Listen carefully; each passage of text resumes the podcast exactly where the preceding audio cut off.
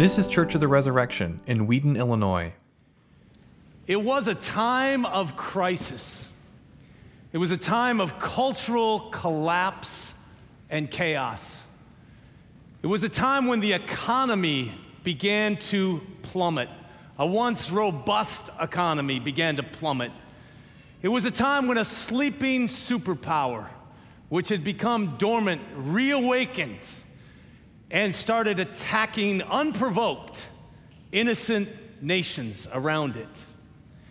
It was a time when cities, which used to be places of safety and beauty, had become places of violence and murder, and they were literally on fire. It was a time when the gap between the rich and the poor had become dangerously inequitable and where the rich were so removed, so detached from the poor, actual lives of real poor people, that their hearts had grown numb and even callous. It was a time when there was a leadership vacuum, and nobody knew who to turn to, who was speaking the truth, and who could lead through this crisis. I'm not talking about the newspaper that you might read this morning. I'm talking about 2,700 years ago when a man named Isaiah penned a book that we know, the book of Isaiah, in which we as Christians, which we'd share with our Jewish friends, was inspired by the living God and is the Word of God, was the Word of God, and still is the Word of God. It was a time of prosperity and economic boom in Isaiah's day until it wasn't anymore. It was a time of military might until the superpower to the northeast, Assyria, began to wake up again and to assert its military might and began attacking surrounding nations. And we actually have a historical document where one of the kings of Assyria, a man named Sennacherib, boasts that he had taken 46 different towns and villages and had hauled away over 200,000 prisoners of war, over 200,000 captives. A young man named Isaiah received a vision from God. He believed what he thought he believed was the Word of God. We believe it's the Word of God. And he began to proclaim the Word of God, and a lot of what he proclaimed was bad news. It was judgment. Because God's people were not well.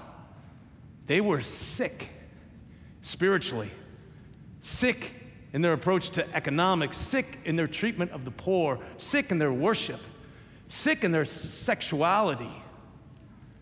So there are scenes of judgment throughout these 66 chapters, but then there are also scenes woven in, lots of them actually, of radical hope. So in Isaiah, you will find, for instance, in chapter 2, verse 4, where the Lord says, Every instrument of war, every instrument of violence, every gun, every instrument that's used to destroy people's lives, although at times they may be necessary in this fallen world, they will be beaten into plowshares and they won't be in heaven anymore. Isaiah chapter 40 has this beautiful, passage about the glory of the high exalted God, who in his sight the nations are like grasshoppers, and yet he gives strength to the weary, and he helps us rise up with wings like eagles. In Isaiah chapter 53, we have this beautiful passage about this suffering servant who will come. And it says of him, We were all like sheep that have gone astray, but on him was laid the iniquity of us all. By his wounds we are healed clearly talking about Jesus. And then at the very end, the last word is word of praise and hope. Chapter 65, verses 17 and 25, where the Lord says, I will make all things new. I will make a new heavens and a new earth. That's the last word. So, for the next 12 weeks, we're going to do a preaching series through the summer on some of the highlights of Isaiah.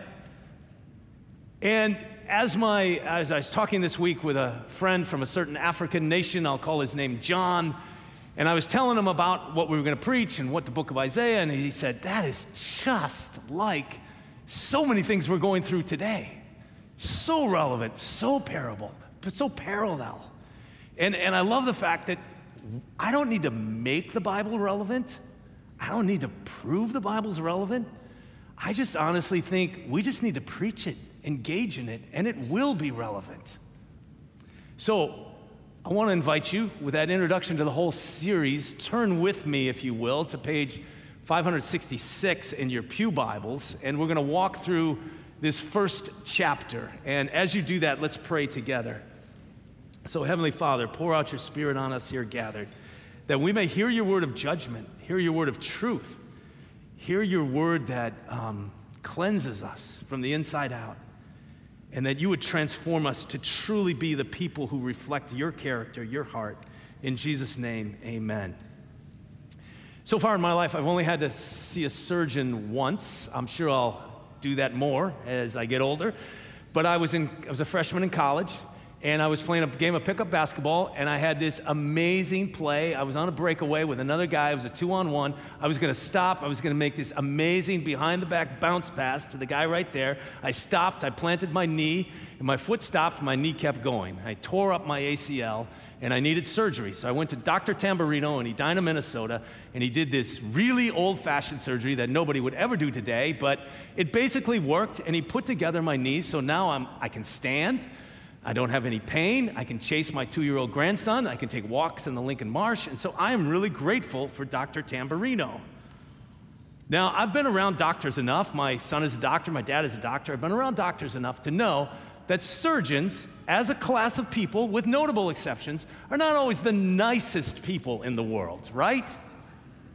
And if you're a surgeon, I'm sorry, I apologize, but you all just aren't that nice all the time. But you know what? I don't really care if you're nice. Because when my knee's torn up, I just need somebody that can put my knee back together more than anything. I'll let somebody else in the hospital be nice to me. If your arteries are clogged, if you have cancer, you want the surgeon to go in and get it and get it all. You want it, the surgeon to restore you to health once again. And that's what the book of Isaiah is ultimately about. So, in these interweaving, throughout the 66 chapters, there's any interweaving scenes of judgment. There are scenes of grace and scenes of restoration. And just keep in mind that the ultimate goal and the ultimate end, the ultimate telos, is restoration. God wants to restore the heavens and the earth, He wants to restore you. As St. Paul says, if anyone is in Christ, he is a new creature, literally a new creation. The old things have passed, the new has come. God wants to do that in you. He wants to do that in your life. He wants to do it in our world as well. So, as I look through this passage, I, I want, there's kind of three movements to this passage. My friend Andy helped me with this passage, and I'm really grateful for that. So, there is first the diagnosis. The surgeon gives us the diagnosis, and it's bad. And then there's what the wrong treatment, the wrong remedy, the wrong RX, the wrong procedure. And then Isaiah gives us the right remedy, the right treatment. So, first, the bad news. Verse 2 in Isaiah chapter 1. The book begins with this The Lord says, Hear, O heavens, and give ear, O earth, for the Lord has spoken. Sorry to mix my metaphors, but really, this is more like a prosecuting attorney. And the Lord is saying, I have a case, a solid, airtight case against my people, and I want you all to hear it. So he calls heaven and earth as his witnesses. This is a cosmic accusation, and he's go point by point. This is why the defendant is guilty, or in medical terms, really sick. The end of verse 2 Children I have reared and brought up, but they have rebelled against me. The ox knows its owner, and the donkey its master's crib, but Israel does not know. My people do not understand. So the Lord is saying, My people are like, they're like a, ch- a child, now a young adult, who grows up and says, You know, I know mom and dad, I know you raised me, I know you fed me, I know you paid for everything. I know you taught me your values, I know, et cetera, et cetera, et cetera, but you know what? I'm done with you. It's over. I'm turning my back on you. Or The Lord uses another example. It's like a farm animal. Say a cow, Bessie the cow, who's been raised by the farmer, who has known the farmer. The farmer's helped feed, feed her, house her, deliver her calves. And the cow says, What owner? I don't have, I'm going to turn my back. So, verse 4 Ah, sinful nation, a people laden with iniquity, offspring of evildoers, children who deal corruptly. They have forsaken the Lord. They have despised the Holy One of Israel. They are utterly estranged. Literally, in the original language, they have turned their back on me. So we were meant, you were designed for a face to face relationship with the living God in, unity, in union, in intimacy. And it says that they, you have turned your back on me. And now you're estranged from me. Well, no wonder, because you've turned your back on me.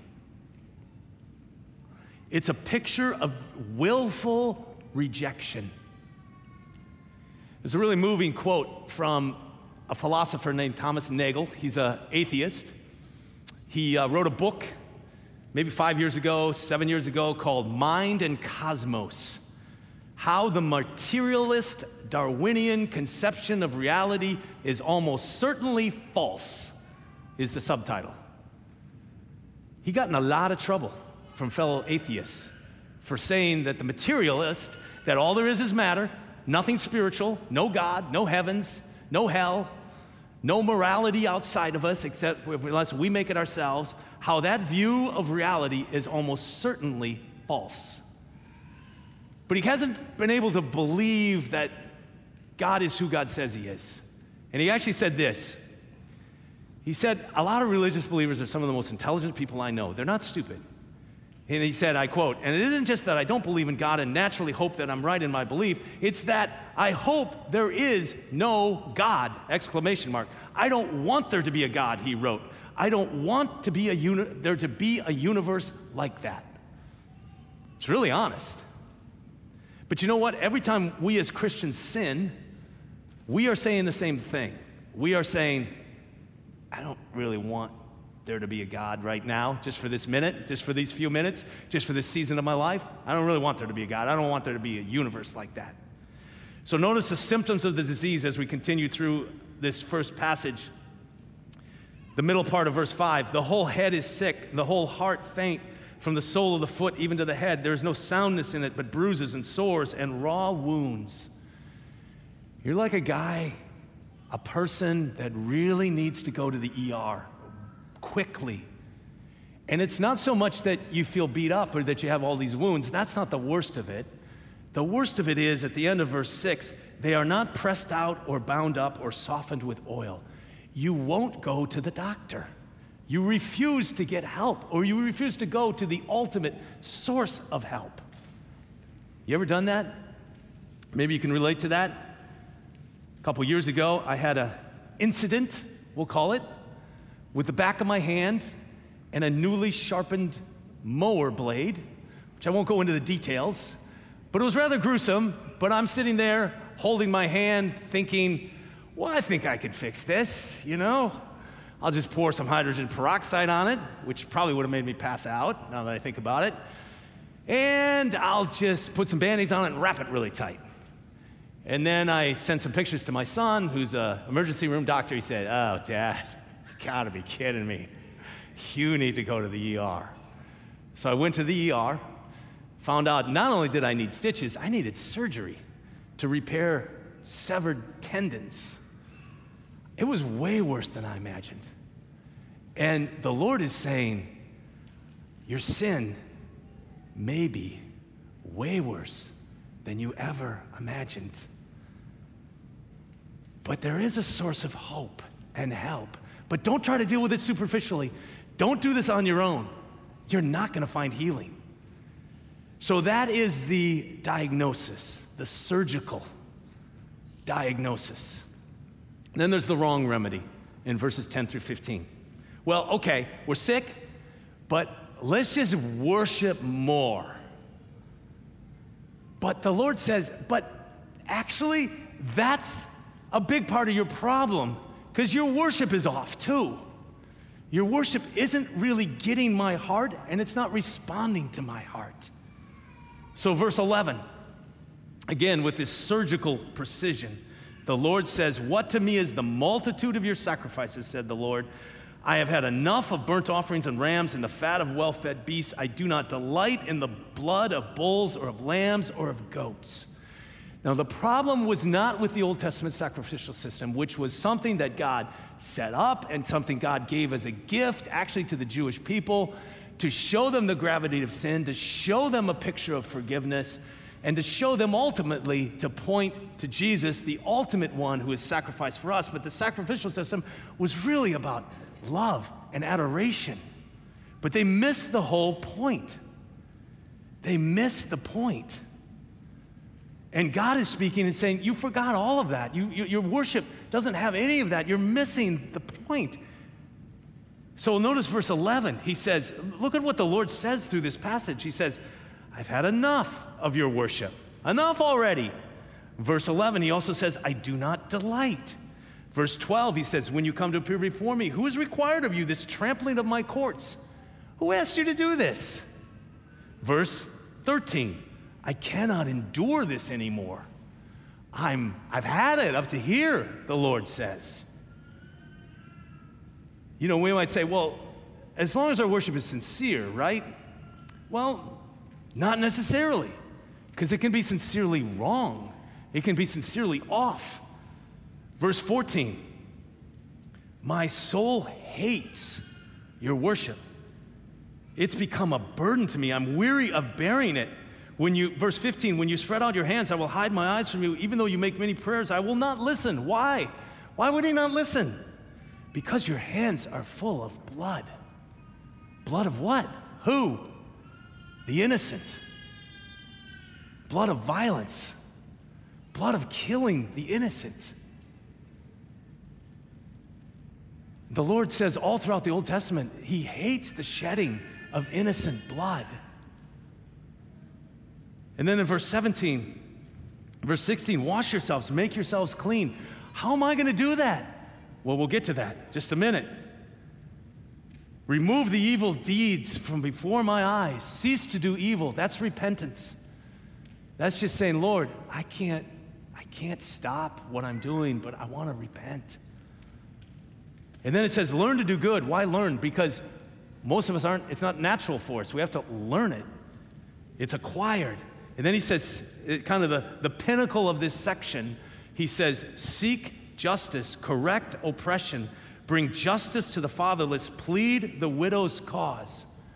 He picks out two groups of people in his society of his day were the people that were the most vulnerable, the most in peril, the most unable to provide for themselves economically. And he says, Here's the test of your worship. Here's a diagnostic. Do you care for those groups of people? Are they on your radar? Are you detached from them? Are you numb to them? Are you callous to them? Or do you truly care about them?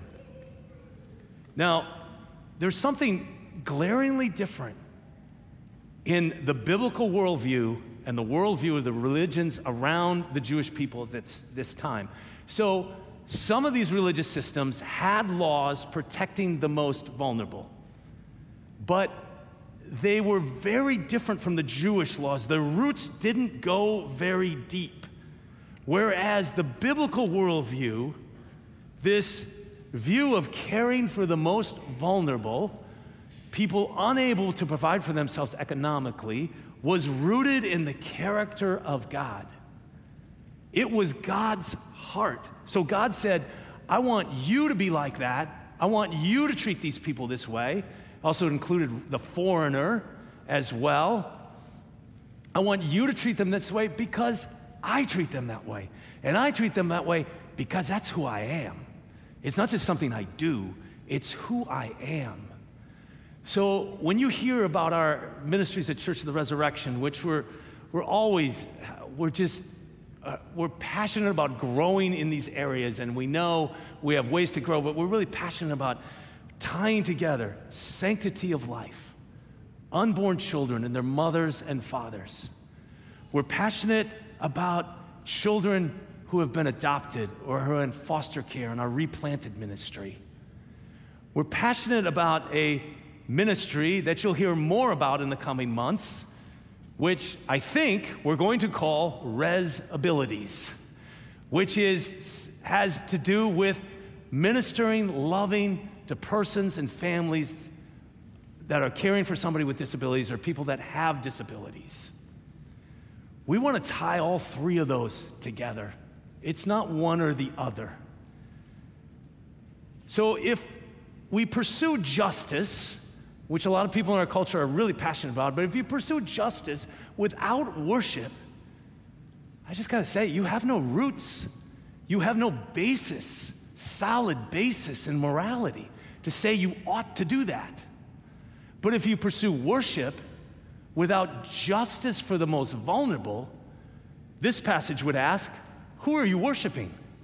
You're not worshiping the living God, you're worshiping a false God. So there's the diagnosis. It is brutally honest. But it is, again, think of the surgeon. It's all about restoration. So, what is the right remedy? Well, we see it at the very end of this literary unit, this section from verses 1 through 20. Verse 18, these two incredible words where the Lord says, Come now. They are out of, they come from out of the blue. You don't expect them. The Lord says, Come now. Come on in. It's words of invitation, it's words of welcome, it's words of love, it's words of hospitality.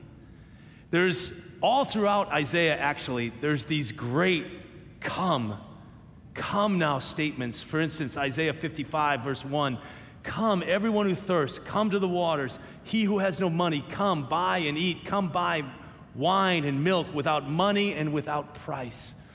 It's a metaphorical picture of salvation. The only thing you need is you just need to know you're thirsty. You need to know you're hungry. And you need to know the source of the one who can address those needs. Come now. So Isaiah chapter 1 says, Come now. Let us reason together. Let's, let's talk. I want to talk to you, not as your prosecutor, not as your surgeon now, but as your tender, loving Heavenly Father. I want to talk to you. I want you to come near. I cannot read these words without thinking of the Gospels where Jesus says in Matthew chapter 9, I didn't come for the righteous. I came for sinners. I came for people who are sick and they know they need a doctor. That's who I came for.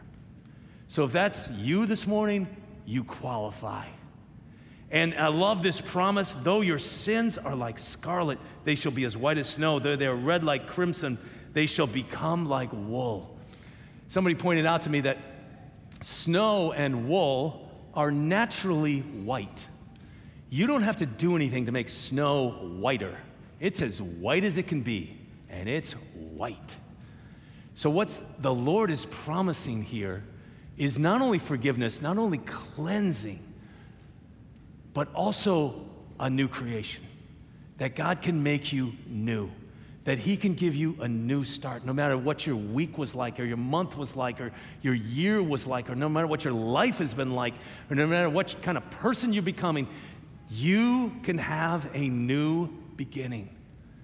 In Christ, all things can become new. There's nothing He cannot forgive, there's nothing He cannot cleanse, there's nothing He cannot make new. So, this invitation is come all who are thirsty, come all who are hungry, come all who are weary, come all who are sinners, come all who are ashamed or confused or angry or addicted or depressed or whatever. Come as you are. But come open, expecting, asking to be transformed. Notice the rest of this passage. If you are willing and obedient, you shall eat the good of the land. Come ready to say, Lord, I'm yours. I haven't been obeying you, but I want to start I want to start listening to you. I want to start obeying you. Come prepared for the living God to transform you so that your heart begins to beat with the heart of the living God. And that will transform your worship. Because now you're worshiping the true and living God and you're asking Him to make you like Him. And it will transform this first section, the diagnosis, because no matter what the diagnosis the Lord gives you, you can come to Him and you can bring it to Him. Come now, let us reason together. Though your sins are as scarlet, they shall be white as snow. In the name of the Father, and the Son, and the Holy Spirit. Amen. Thanks for listening. Our vision at Church of the Resurrection is to equip everyone for transformation. As part of that vision, we love to share dynamic teaching, original music, and stories of transformation. For more of what you heard today, check out the rest of our podcast. To learn more about our ministry, visit churchres.org.